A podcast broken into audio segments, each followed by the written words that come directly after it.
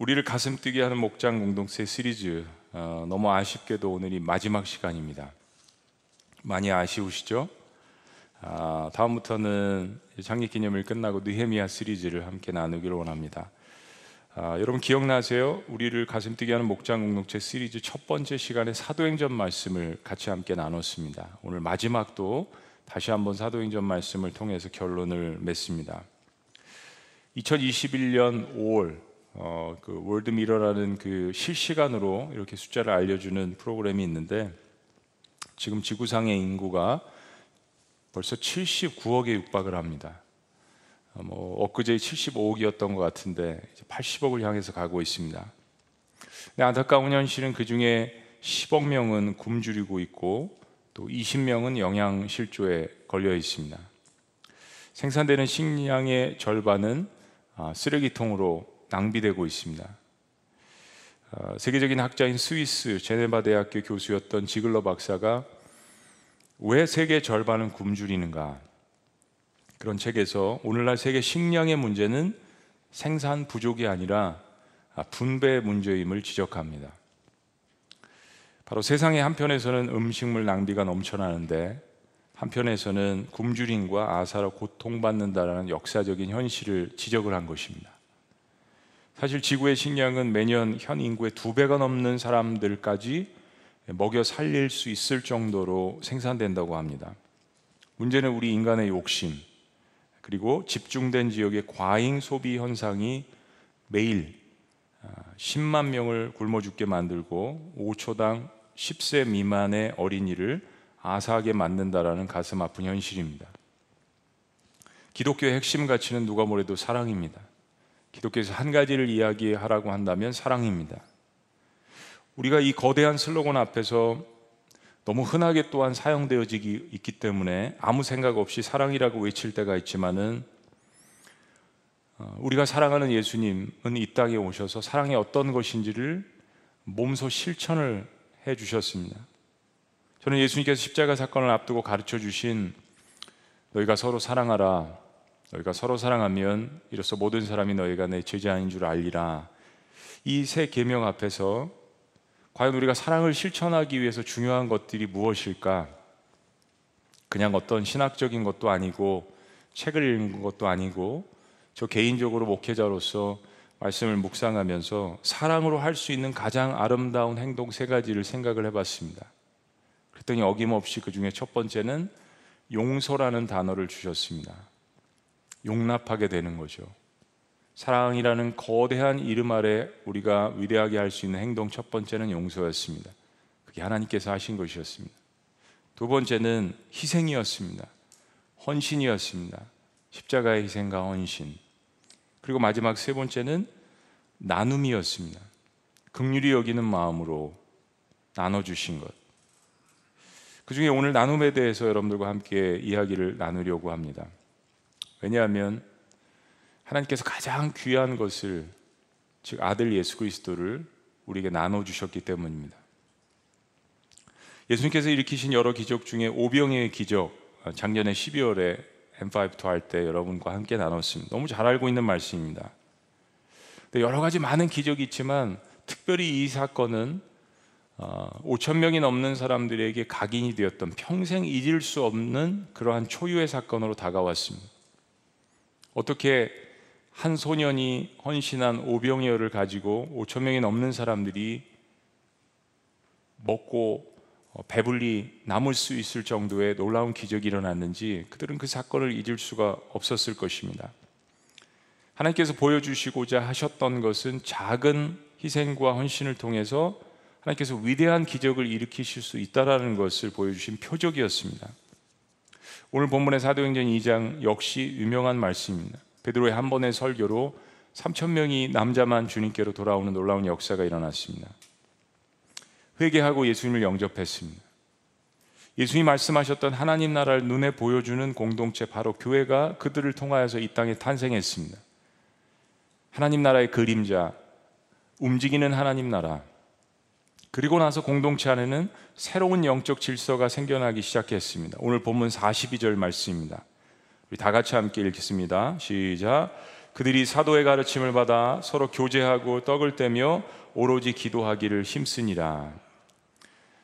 우리가 첫 번째 이 시간 어, 이 말씀을 보았지만 초대교회 교인들은 네 가지 삶의 새로운 변화에 몰두하기 시작했습니다. 애쓰기 시작했습니다. 첫 번째 사도의 가르침을 받은 것입니다. 말씀의 가르침. 두 번째는 교제하게 되는 것입니다. 그리고 세 번째는 떡을 떼었습니다. 예수님을 기념하는 주의 만찬. 그리고 네 번째는 기도하는 것이었습니다.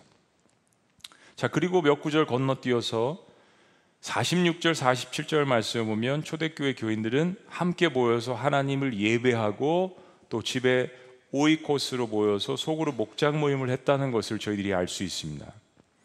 46절 말씀에 이렇게 이야기합니다. 날마다 마음을 같이하여 성전에 모이기를 힘쓰고 집에서 떡을 떼며 기쁨과 순전한 마음으로 음식을 먹고 47절 초반부에 하나님을 찬미하며 그러니까 다시 정리해 보면 초대교회 공동체가 예수님을 영접하고 세웠던 성령님이 임하신 이후의 새로운 질서들을 보면 말씀의 가르침을 받았던 것입니다.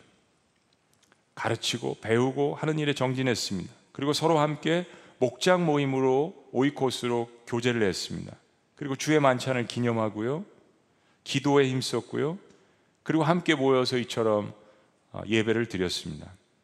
그리고 그 결과를 하나님께서 이 초대교회 공동체를 축복해 주셔서 43절을 보면 사람들이 하나님을 두려워하고 경외하고 존중하고 사도들을 통해서 기적을 많이 베풀어 주시고 그리고 47절을 보면 주변에 많은 사람들에게 칭찬을 받게 하시고 예수님 믿는 사람들을 더욱더 많아지게 하셨다라고 이야기합니다. 근데 이것의 주어가 하나님입니다.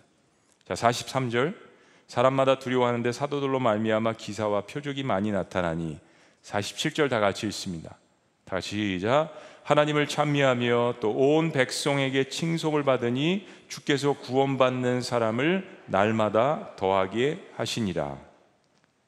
자, 그런데 이 초대교회 공동체에 새로 생겨난 이 영적인 질서들 42절과 46절 사이에 비교적 다른 질서들과는 색다른 한 가지가 등장을 합니다. 새로 생겨난 영적 질서들을 바탕으로 그들의 삶에 아, 실천한 눈에 띄는 한 가지가 있었는데 그것이 무엇이었냐 하면 바로 나눔이었습니다. 나누는 것. 44절과 45절 말씀 함께 읽어 보실까요? 시작. 믿는 사람이 다 함께 있어 모든 물건을 서로 통용하고 또 재산과 소유를 팔아 각 사람의 필요를 따라 나눠주고 믿는 사람들이 다 함께 있었다라는 것은 물리적인 자리에서 계속해서 공동체 생활을 했다는 것은 아닙니다. 46절 말씀처럼 마음으로 같이 해서 한 마음으로 하나가 되어 있었다는 것을 강조하는 것입니다. 사도행전 1장에도 어, 성령을 받기 전에 제자들이 한 마음으로 마가의 다락방에 모였지만 계속해서 영원토록 같이 한 자리에 있었던 것은 아니죠. 또 말씀해 보니까 그들이 물건을 서로 통용했다는 말씀이 있는데 자신의 재산과 소유를 다 팔아서 그 수익금으로 함께 공동으로 사용을 했다라고도 볼 수 있습니다. 특별히 유대인들 가운데서는 SNF파가 있었습니다. 이 SNF파는 그런 실제적인 공동체 생활을 했습니다. 자기 재산 소유가 아니라 그 재산을 가지고 서로 나눴습니다. 근데 또 한 가지는 재산을 소유하고 있었지만 그것을 공동체의 공익을 위해서 내어놓고 함께 사용할 수 있도록 했다라는 의미가 있습니다. 전체적인 의미로 보았을 때는 두 번째가 더 타당하다라고 성경 신학자들은 많이 해석을 합니다. 기독교 역사 중에 수도원 운동이 있었습니다. 자신의 소유가 아니고 산으로 올라가서 세속과 떠나서 같이 함께 공동 생활했습니다. 이런 공동체 운동을 통해서 SNF나 아니면 초대교회 쿰난 공동체처럼 정말로 한 마음을 가지고 함께 일하고 그리고 모든 것을 똑같이 나누면서 자신의 소유가 아닌 공동체에 속해서 생활을 한 흔적들이 교회 역사 속에서 엄연히 존재합니다. 근데 이것은 일반적인 것은 아니었습니다. 특수한 상황에 하나님께서 세속을 깨우시기 위해서 잘못된 교회 것을 깨우시기 위해서 그때그때마다 하나님께서 또한 경건한 사람들을 일으키셔서 공동체 생활을 하게 하셨습니다. 물론 지금의 미국 어느 지역에 가면 아미시 공동체 그래서 정말 이런 생활들을 이렇게 이어서 하는 사람들도 있습니다. 모든 물건을 서로 통용하는 이런 모습들은 많은 성경학자들은 특별한 구제에 대한 반응이었다라고 해석을 합니다. 당시 성도들의 필요, 당시 성도들의 어려움, 46절은 자신들의 재산과 소유를 팔아서 사람들에게 나눠준 것은 구체적인 필요에 따른 반응이었다라는 것입니다. 자, 여러분 오순절 성령의 역사를 통해서 하나님의 영이 사람들 마음속에 임했습니다. 완전히 다른 영입니다. 새로운 영입니다. 선한 영입니다. 구원의 역사를 이뤄가는 영입니다. 그래서 자신들의 죄와 과거를 하나님 앞에 회개하고 예수님을 영접했습니다. 그런데 그 사람들의 행동의 삶의 변화의 특징으로 첫 번째로 언급되고 있는 것이 무엇이냐면 바로 오늘 본 말씀에 다른 사람들의 필요를 보게 되었다는 것입니다. 다른 사람들의 필요가 감지가 되기 시작하는 것입니다. 여러분 자신이 땀을 흘려서 얻은 재산은 누구에게나 소중한 것입니다. 성경도 그것을 인정합니다. 근데 예수님을 믿고 보니까 여러 어려움의 환란 가운데 처해 있는 사람들의 필요가 보이기 시작했다는 것입니다. 예수님 믿는 삶의 변화로 영적인 교류를 위해서 하나님과 기도를 많이 합니다. 중보 기도도 합니다. 예배도 열심히 드립니다. 목장 모임도 열심히 할 수 있습니다. 사역도 열심히 할 수 있습니다. 그런데 여러분, 그런 영적인 변화의 중심에는 하나님의 눈으로 하나님의 마음으로 세상을 바라보는 이 마음의 변화가 정말로 진정한 변화임을 잊지 말아야 합니다. 우리 하나님의 눈이 우리 하나님의 마음이 나의 마음과 눈이 되지 않으면 예배하고 일하고 제사 지내면서도 시기와 질투와 분노로 형제를 죽일 수 있는 사건이 창세기의 최초의 살인 사건으로 기록되어졌습니다. 예배하다가 하나님을 알면서도 아벨을 쳐 죽이지 않았습니까? 에서에게는 동생을 극률히 여기는 마음이 없었습니다. 하나님께서 아들 예수님을 이 땅에 보내신 이유가 무엇일까요? 여러 다른 이유가 있겠지만요. 바로 우리를 불쌍히 여기셨기 때문이 아닙니까? 우리를 극률히 여기셨기 때문에 하나님의 거룩과 하나님의 공의가 있지만 우리를 극률히 여기셨기 때문에 아들 예수님을 이 땅에 보내셨습니다. 예수님께서 이 땅에 오셔서 수많은 기적과 치유를 일으키신 이면에는 마치 우리가 목자 없는 양태처럼 방황하는 것을 불쌍히 여기셨기 때문입니다. 예수님은 그렇게 영적으로 육적으로 굶주린 사람들의 필요를 돌보시느라 육신의 몸을 이끌고 이 땅에 오셨기 때문에 정말 25시를 뛰어다니셨습니다. 사랑하는 여러분, 우리가 예수님을 믿는다는 것은 그런 하나님 아버지, 그런 아들 예수님의 마음으로 세상을 바라보기 시작한다는 것입니다. 그런데 이것이 실행되려면 정말 진정한 구원의 경험이 있어야죠. 그래야 하나님의 눈과 마음이 제 삶 가운데 임하게 되는 것이죠. 그리고 두 번째로 그 후에도 계속적으로 필요한 것은 바로 하나님의 은혜가 내 삶 가운데 흘러 넘쳐야 합니다. 사도행전 4장에 가면 사도들이 복음을 증거하다가 핍박을 받는 사건이 일어나는데 이 가운데서 두려워하지 않고 굴하지 않고 사도들을 중심으로 인해서 정말로 합심해서 기도를 뜨겁게 합니다. 그때 땅이 진동하며 성령의 충만한 역사가 모든 기도하는 사람들에게 임했습니다. 그리고 사도행전 2장과 같이 사람들 사이에 동일한 현상이 나타나는 것을 다시 한번 성경이 강조를 합니다. 사도행전 4장 빌기를 다음에 모인 곳이 진동하더니 우리가 다 성령이 충만하여 담대히 하나님의 말씀을 전하니라. 자, 32절 다 같이요. 시작. 믿는 무리가 한 마음과 한 뜻이 되어 모든 물건을 서로 통용하고 자기 재물을 조금이라도 자기 것이라 하는 이가 하나도 없더라. 보세요. 자기 것을 주장하지 않습니다. 성령이 충만해지고 은혜가 흐르니까 한 마음이 되어서 기도를 하다가 성령이 충만해지고 그리고 다시 한번 사도들도 힘을 얻어서 두려움을 버리고 하나님의 말씀을 담대하게 선포하니까 무리들은 자신의 것을 주장하지 않았습니다. 다른 사람들의 어려움과 필요를 보게 됐습니다. 여러분 이것은 하나님의 은혜를 통해서 깨닫고 보니까 단순한 지금 물질이 내 것이 이 얘기가 아닙니다. 내 삶 전체가 저의 것이 아닙니다라는 소유권을 하나님 앞에 내려놓는다라는 것이 구원입니다. 영안이 뜨인다라는 우리 이야기 신앙생활 하면서 많이 하잖아요. 영안이 뜨여 뜨셨습니까? 영의 세계를 본다는 이야기죠. 근데 여러분 영안이 뜨인다는 것은 영계의 세계에 대해서 깨닫는 것만 이야기하지 않습니다. 오히려 더 역설적으로 현실의 세계에서 하나님께서 영혼들을 극률히 여기시는 그 마음을 깨닫는다라는 것이 어찌 보면 영안의 세계가 뜨여진다는 이야기에 더 합당한 이야기일 수 있습니다. 하나님의 마음으로 이 세상을 바라볼 수 있는 것입니다. 예수님 믿기 전에 나만 알았다면 예수님께서 내 삶 중심 가운데 들어오신 이후에 이웃의 필요가 보이기 시작했다는 것입니다. 은혜가 내 삶 가운데 흐르기 시작했기 때문에 하나님이 나를 그렇게 극률히 여기시는 마음으로 내가 다른 사람들을 보기 시작했다는 것입니다. 33절 말씀. 사도들이 큰 권능으로 주 예수의 부활을 증언하니 무리가 뭐를 받았다고요? 은혜를 받아. 은혜를 받아. 34절이요. 그 중에 가난한 사람이 없으니 이는 밭과 집 있는 자는 팔아 그 판 것의 값을 가져다가 사도들의 발 앞에 두매 그들이 각 사람의 필요를 따라 나누어 줌이라. 여러분 성경책은요 그렇게 두꺼운 책이 아닙니다.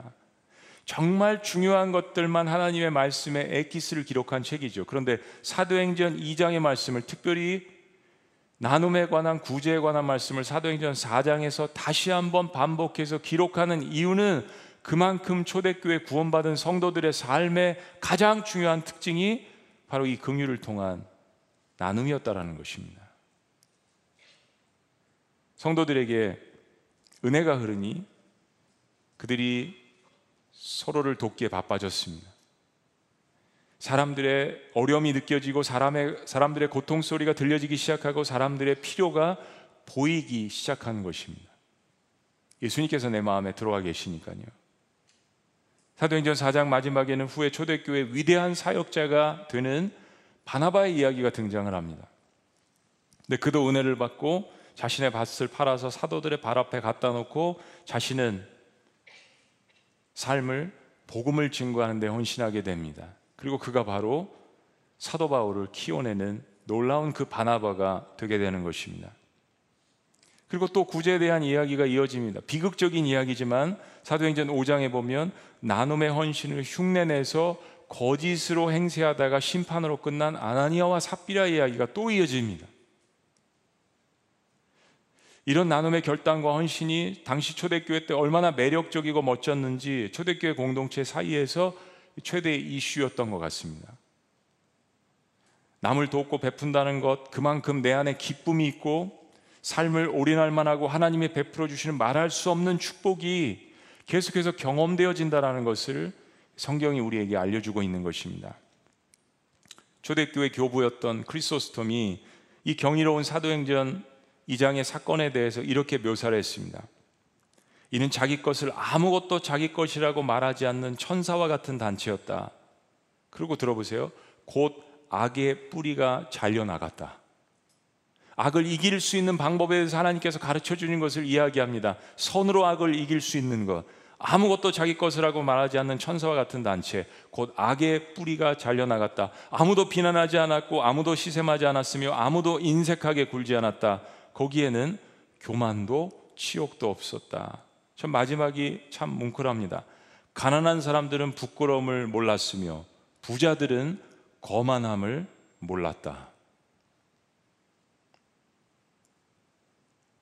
전에 설교에서 신앙생활은 두 가지 나눔, 하나님과의 나눔 그리고 사람들과의 나눔이 균형 있게 조화될 때 건강해진다라고 말씀드렸습니다.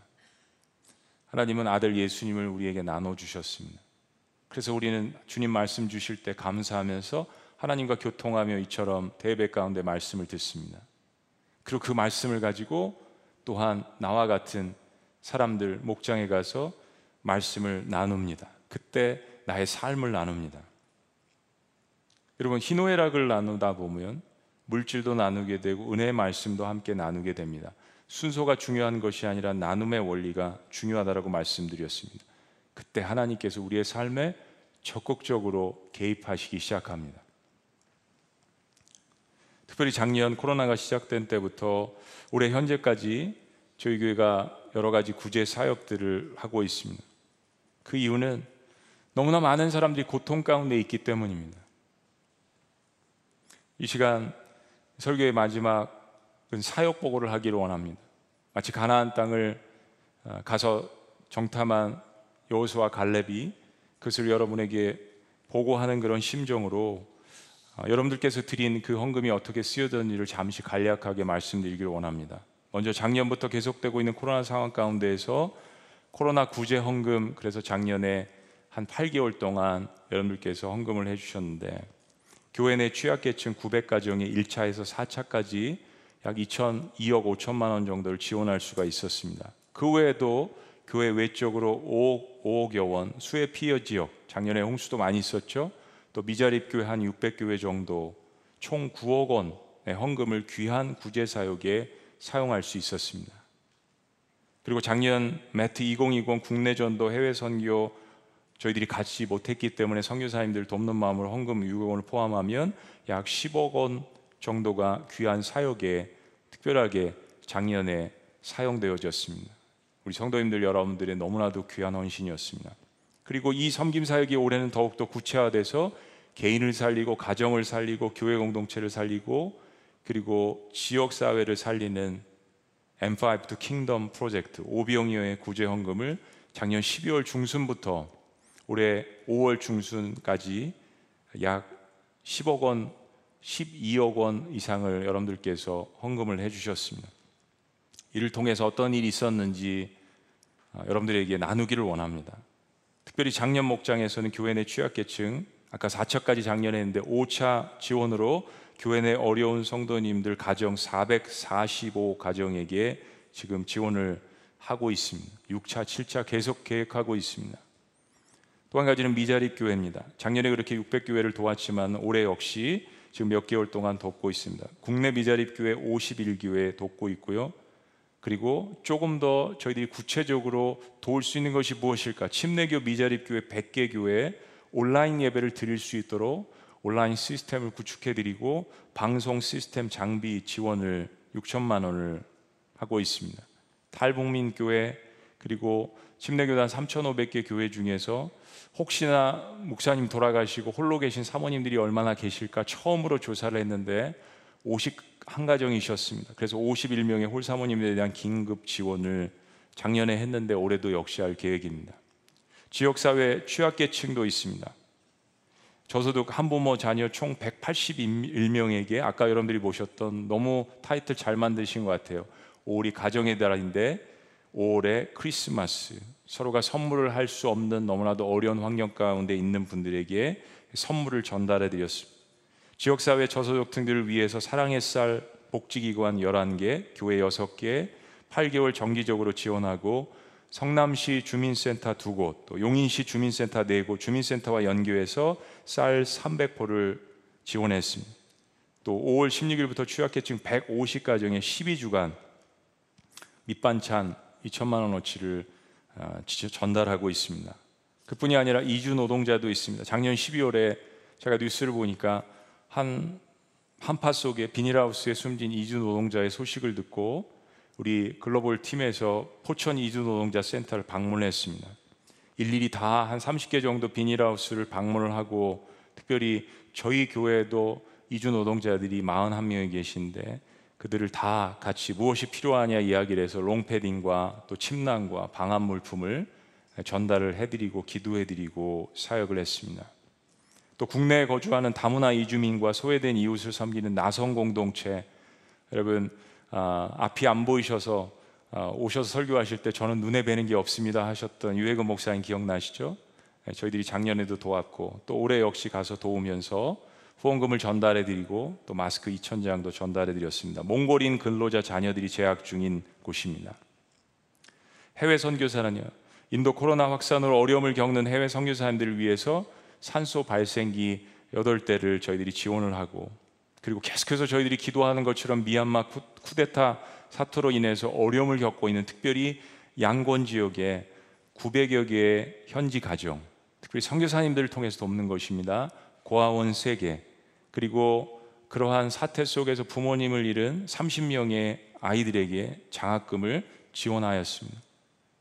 그리고 2주 전에는 한국위기관리재단과 협력해서 특별히 코로나 사태 가운데 3만여 아, 명의 한인 선교사님들 가운데에서 13분이 순교하셨습니다. 그래서 그 선교사님들을 위로하는 위로금을 전달을 했고 그 가운데에서 돌아가셨던 그 선교사님 자녀가 한국의 신학교를 다니고 있는데 저희들이 같이 함께 모여서 잠깐 예배를 하고 또한 장학금을 전달했습니다. 이와 별도로 작년에 교단 선교사님 750명, 형렵 선교사 150명 해서 저희 매트를 갈 수 없기 때문에 특별히 재난지원금 2억 7천만 원을 우리 선교사님들에게 지원을 했는데 국가에서 재난지원금을 선교사님들은 해외에 있기 때문에 받으실 수 없었다고 합니다. 그런데 교회가 이런 일들을 기억하고 그리고 기도하고 격려하셨다는 것에 대해서 너무나도 감사의 말씀을 여러분들에게 전달을 해주셨습니다. 그 외 많은 어려움에도 불구하고 우리나라 최초로 코로나19 거점 병원 섬긴 평택 박예경원 저희 교회 안수 집사님이십니다. 거기에 도울 수 있는 전담금을 지원을 하고 그리고 코로나 시대에 더 어려워진 노숙인들을 위해서 산마루 예수 공동체 20년 이상 노숙인 사역을 하시는 또 이주연 목사님에게 후원금을 전달했습니다. 이외에도 많은 사역들이 있지만 또 젊은이 목장에서는 이런 일들이 있었습니다. 지난 1월에 아, 우리가 현장에서 또 어디 가서 수련을 할 수 없었기 때문에 대면과 비대면으로 M5 to Kingdom 대학 청년 온라인 연합 수련을 했는데 우리 청년들이 아이디어를 가지고 자발적으로 헌금한 오병이어 구제 헌금이 2,700만 원이 모금됐습니다. 2,000명 이상이 등록을 했는데 뭐 만 원, 2만 원 이렇게 헌신한 그것을 가지고 아, 수련회를 진행하기 어려운 한국 교회들 그리고 해외 선교사 자녀들의 수련회 참여 지원 그리고 미자립 교회 베트남 유학생들 지원 그리고 글로벌 다문화 목장 280명의 외국인들과 다문화 가정 그리고 유학생들에게 밀키트를 전달을 했습니다. 젊은이들도 그들 스스로도 장학금을 낼 수 없고 너무 어려운 환경 가운데 있는데 조금씩 오병이어서 도시락을 내어놓았더니 이처럼 큰 일을 젊은이들이 감당했다는 것에 대해서 젊은이들 스스로도 너무나도 기뻐했습니다. 그리고 또 복지 선교부에 1천만 원을 전달해서 위기 청소년과 미혼모 50가정 그리고 앞으로도 미혼모 가정에 계속해서 이 사역을 감당할 것이라고 전해왔습니다. 특별히 칭찬하고 싶은 것이 한 가지 있는데 우리 젊은이들은 아이디어가 좋잖아요. 그래서 같이 달리기 run together. 근데 말은 같이 디귿자가 아니라 아, 가치, value 뛰면서 하나님이 우리에게 주신 가치를 생각한다 그런 의미입니다. 그래서 작년 7월 아, 10일부터 코로나 바이러스로 위축된 일상을 회복하고 말씀의 풍성함을 경험하고 나아가서 예수님의 사랑을 실천하는 같이 달리기를 하자. 그리고 이번에도 또 하는데요. 그래서 청년들이 아, 개인적으로 달리는 겁니다. 나는 1km 달리겠다, 2km 달리겠다. 사도 바울이 3차 전도 여행까지 이렇게 한 거리를 따져 보니까 약 6,000km인데 우리가 그것을 한번 달려보자. 그런데 그렇게 해서 모인 청년들이 660명, 1,600만 원의 상당의 헌금이 모여졌고 총 신청 거리는 사도 바울이 3차 전도 여행 한 것보다 훨씬 더 많은 7,600km를 뛰었습니다. 그리고 그 모금은 역시 국내 미자립 교회 해외 선교사님들을 위해서 귀하게 쓰여졌습니다. 얼마나 아름다운 일인지 모르겠습니다. 그리고 그 형들, 누나들, 언니들의 오빠들의 그 모습을 보고 교육 목장에서도 역시 2월에 온라인으로 수련회를 진행을 했는데요. M5 to Kingdom 프로젝트 미취학 어린이 청소년 그리고 목자님들의 귀한 헌금으로 2,500만 원의 헌금이 모여져서 또 그렇게 미혼모 어린이 보호 시설, 어린이 지구, 한부모 가정, 조부모 가정, 장애 시설, 청소년 지구에서는 청소년 가출 소년 보호 시설 4곳, 총 10개 기관을 다 방문해서 기도하고 후원금을 전달했습니다. 2020년, 2021년 취약계층 지원 사역의 일환으로 겨울 캠프, 여름 캠프, 교육 목장 내 취약계층 100가정을 선정해서 지원을 했습니다. 우리 아이들도 내가 조금이지만 헌금해서 그 헌금이 오병의 기적처럼 모여지고 이것을 통해서 교회가 사회를 도울 수 있다라는 그 자부심을 우리 아이들도 갖게 된 계기가 됐습니다. 구제 사역의 주무부서라고 할 수 있는 복지 선교부 차원에서 많은 나눔 사역들이 진행되고 있는데 몇 가지만 말씀드리면 매년 복지 선교부는 약 9억 원의 예산을 가지고 또 목장 구제 헌금도 같이 하셔서 예산을 가지고 110개 사회복지 기관과 NGO 단체 그리고 매월 지역 사회 60명의 개인 대상자를 구제비로 돕습니다. 뿐만 아니라 매년 160명에게 장학금을 선발해서 지원하는 장학금 나눔도 너무나도 의미 있는 일이라고 생각을 합니다. 돕는 손길의 나눔도 있습니다. 물질뿐만 아니라 많은 성도님들이 이런 일들을 위해서 자원봉사를 해주고 계신데 무시할 수 없는 밑반찬 봉사단, 이미영 봉사단, 아돔 봉사단. 저는 이 제목, 제목 이름이 너무 재밌는 것 같아요. 아껴 쓰고 나눠주고 바꿔 쓰고 다시 쓰자. 아나바다 봉사단. 무료급식 봉사단, 목장교회 배정된 복지기관의 목장원들이 방문해서 필요를 섬기는 목장교회 봉사단들이 있습니다. 너무 귀한 손길들입니다. 함께 나눈 선물, 특별히 한국 고유의 명절인 추석을 맞이해서 선물하기가 참 경제적으로 힘든 그런 분들을 위해서 상자를 마련해서 돕습니다. 사랑의 김장 축제 저희 지구촌 교회 10년 이상 지속해 왔던 자랑스러운 일이죠. 매년 11월에 김장철이 되면 김장을 담글 수 없는 이웃들에게 약 15톤의 김치를 담궈서 여러 구제 기관에 전달을 합니다. 행복한 열매 키즈 성탄절을 맞이해서 보육시설의 어린이 또 형편이 어려운 가정을 선정해서 지구촌교회 성도님과 일대일 매칭을 해서 마음과 선물을 나누게 하는 프로그램입니다. 특별히 지난해는 의미 있었던 것은 백혈병 소아암 어린이를 위한 행복의 열매를 진행했습니다. 대한민국 피로회복 헌혈 캠페인은 더 이상 설명이 필요 없을 것 같습니다. 제가 1년 동안 누차 여러분들에게 말씀을 드렸듯이요. 사실 저희 지구촌교회는 2006년부터 사순절 기간에 특별히 고난주간 기간에 헌혜를 진행했습니다. 120명, 많으면 200명 정도 참여를 해주셨는데 코로나 상황은 너무나도 엄중했습니다. 혈액이 5일치가 있어야 되는데 3일치 밑으로 떨어졌다는 그 소식을 듣고 우리 함께 헌혈하자. 그래서 시작된 헌혈 2021년 5월까지 피로회복 8차를 진행해서 3,222명 성도님들 여러분들께서 참여를 해주셨습니다. 그 중에 약 한 천 개 정도 헌혈증을 기증해 주신 그것은 역시 소아 아, 암으로 고통받는 아, 자녀들에게 전달이 되어지고 있습니다. 이러한 모습이 저희 교회 안에만 머물지 말고 지역에 있는 교회들과 함께 연계해서 하자 해서 저희들은 대한민국 피로회복을 진행했습니다. 그리고 아, 부활절이 끝났는데도 계속해서 하고자 하는 교회들이 있어서 5월 말까지 저희들이 계획을 하고 있는데 지금 현재 1만 6천 명 정도가 참여를 해 주셨습니다.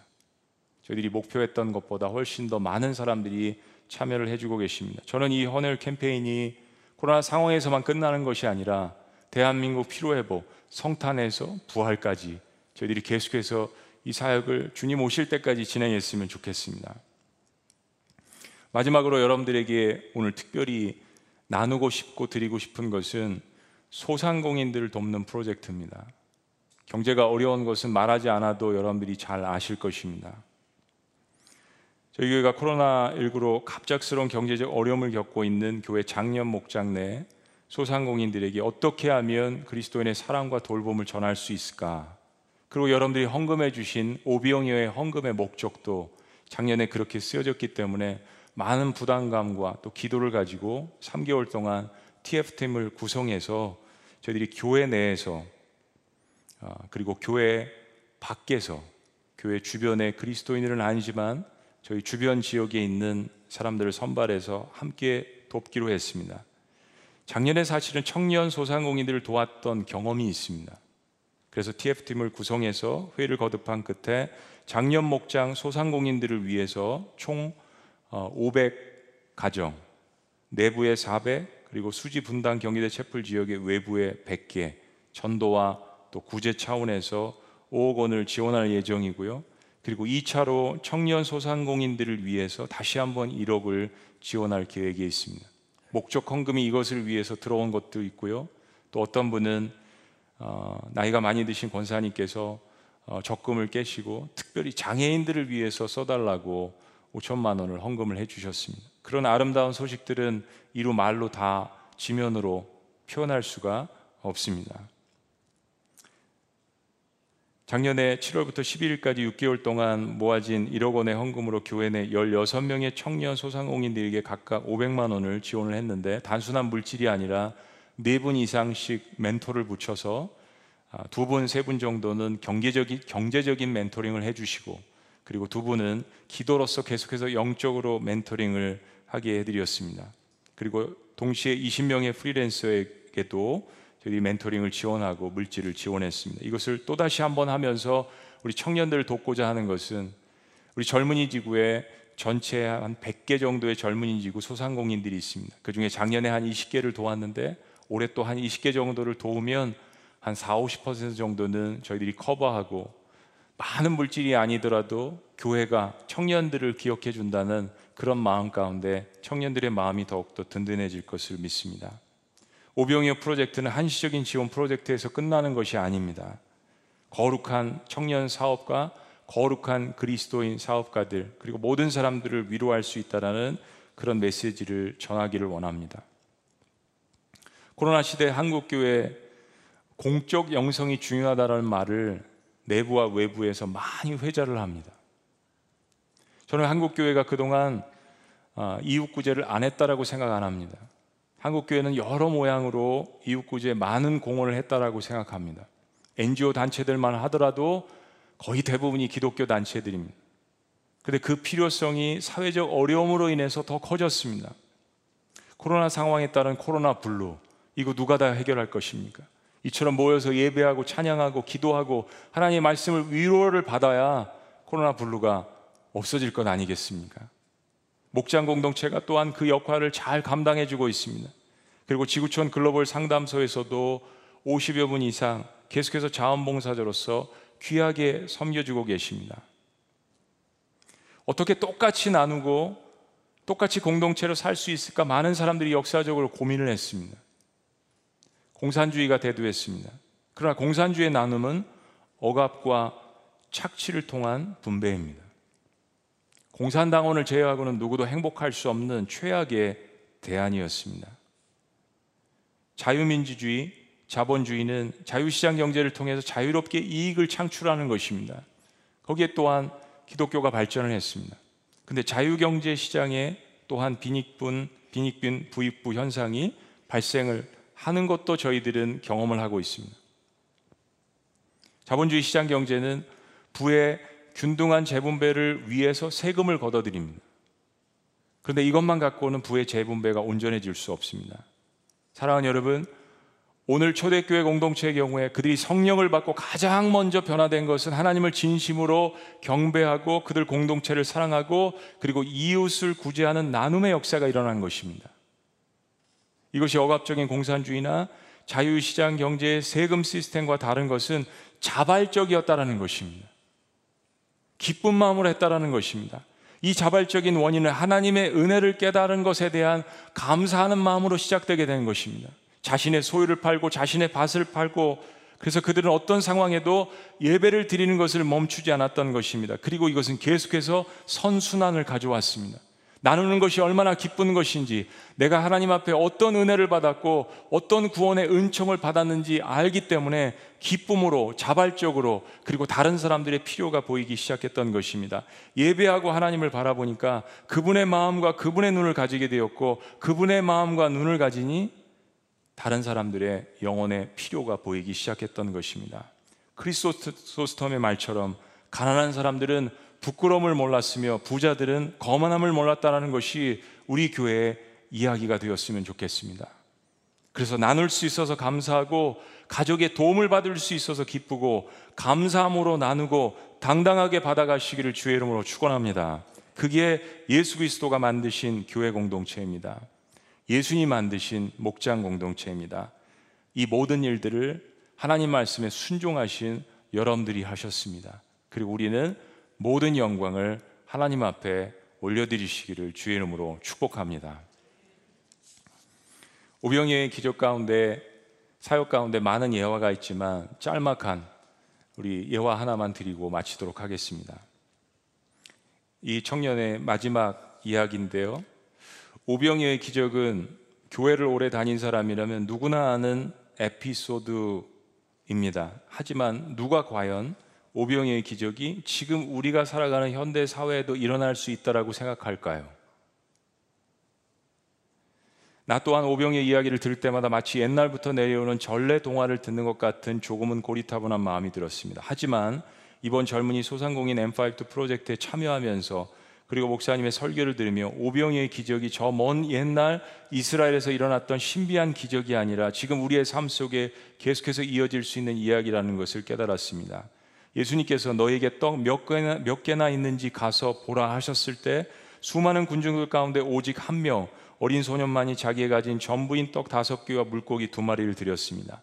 세상은 합리주의와 계산주의로 가득 차 있지만 하나님 나라는 모자람이 없고 늘 넘치고 풍성합니다. 목사님의 설계대로 자신을 겸손하게 믿음으로 드리는 사람이라면 하나님은 그가 누구든지 쓰신다고 확신합니다.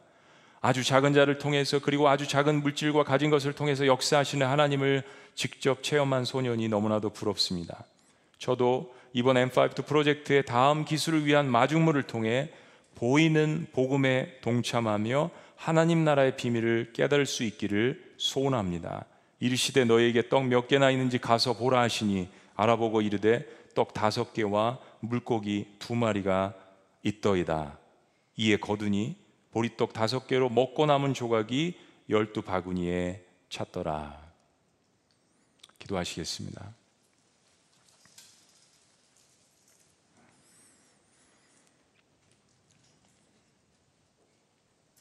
여러분 모두가 기도 가운데 눈물 가운데 하셨습니다. 그리고 그 영광은 하나님이 받으십니다. 살아계신 하나님, 은혜를 받고 보니까 또 주님의 극률하심을 내 삶 가운데 느끼다 보니까 이제 사람들의 필요가 보이고 사람들의 울부짖음이 들려오기 시작합니다. 주님 저희가 사랑의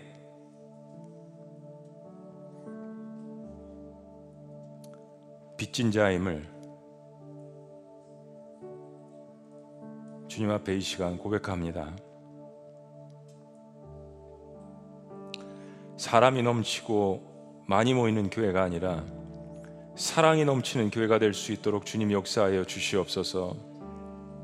섬김을 받는 교회가 아니라 섬김의 기쁨을 알아가는 교회가 될 수 있도록 주님 축복하여 주시옵소서. 주님이 피로 사신 아름다운 교회를 서로 사랑함으로 하나 되는 교회가 될 수 있도록 주께서 역사하여 주시옵소서.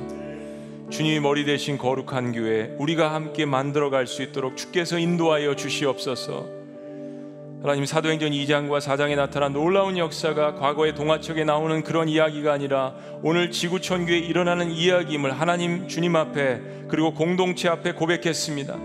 여전히 저희가 부족하지만 주님이 주시는 은혜와 성령의 충만함을 통하여서 더욱더 하나님의 은혜가 우리 가운데 넘쳐날 때 이웃의 필요를 보고 함께 울어주고 웃어줄 수 있는 함께 고난에 동참하는 정말로 하나님이 세우신 나눔의 공동체가 될 수 있도록 역사하여 주시옵소서. 하나님의 가장 귀한 소중한 예수 그리스도를 우리에게 죽음으로써 생명으로서 나눠주신 것 감사합니다. 우리의 마음에 그 기쁨이 충만할 수 있도록 더욱더 인도하여 주시옵소서. 어렵지만 서로가 함께 손을 붙들고 기도하며 이웃을 위로하는 형제자매를 위로하는 그러한 주의 공동체가 될 수 있도록 인도하여 주시옵소서. 우리에게 생명을 나눠 주신 예수 그리스도의 이름으로 축복하며 기도합니다. 아멘. 할렐루야. 우리 이 모든 영광을 하나님 앞에 올려드립니다. 아멘. 자리에서 다 같이 일어나시겠습니다. 우리 주신 말씀 생각하며 우리 하나 된 공동체로서 우리 이렇게 고백합니다. 사람이 넘치기보다 사랑이 넘치는 교회. 우리 주님 앞에 기도하는 마음으로 고백합니다.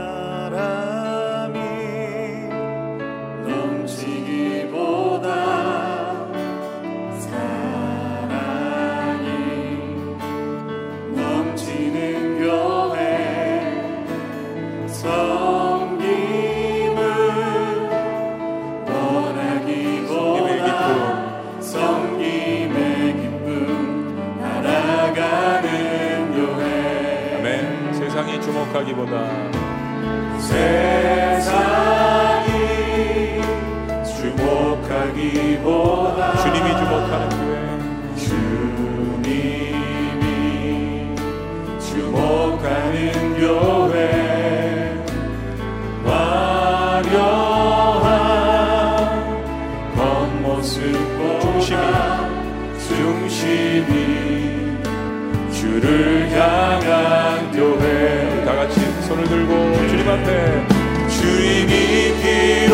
사신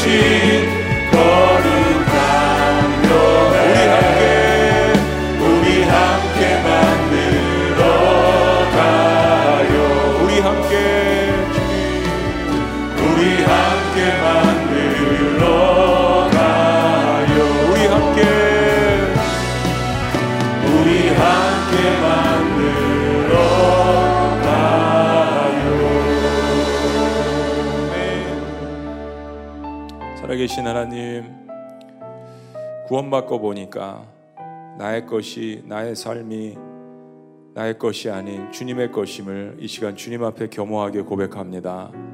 참된 구원의 열매, 참된 변화가 우리의 삶 가운데 오랫동안 지속될 수 있도록 아니 영원토록 지속될 수 있도록 성령 충만함의 역사가 우리의 삶 가운데 임하도록 주께서 긍휼히 여겨 주시옵소서. 참으로 어려운 가운데서도 우리 주의 성도들이 십시일반으로 하나님 앞에 귀한 예물과 헌물을 드렸습니다. 하나님 이것이 하나님 마음에 합당한 곳에 온전하게 쓰여지며 또 다른 영혼들이 구원되며 함께 울고 함께 울어주며 교회가 세워지고 성교사님들이 격려와 위로를 받는 놀라운 역사들이 사도행전의 역사들을 저희들도 경험할 수 있도록 은혜의 부스러기를 나눠 주시옵소서. 부족하고 미약한 저희들이지만 저희들의 작은 오병의 헌신을 통하여서 힘들고 아파하는 성도들이 일어날 수 있도록 인도하여 주시옵소서. 사도행전 29장의 역사를 오늘도 써내려갈 수 있도록 우리에게 허락하신 놀라우신 삼일체 하나님 성부와 성자와 성령의 이름으로 축복하옵나이다. 아멘.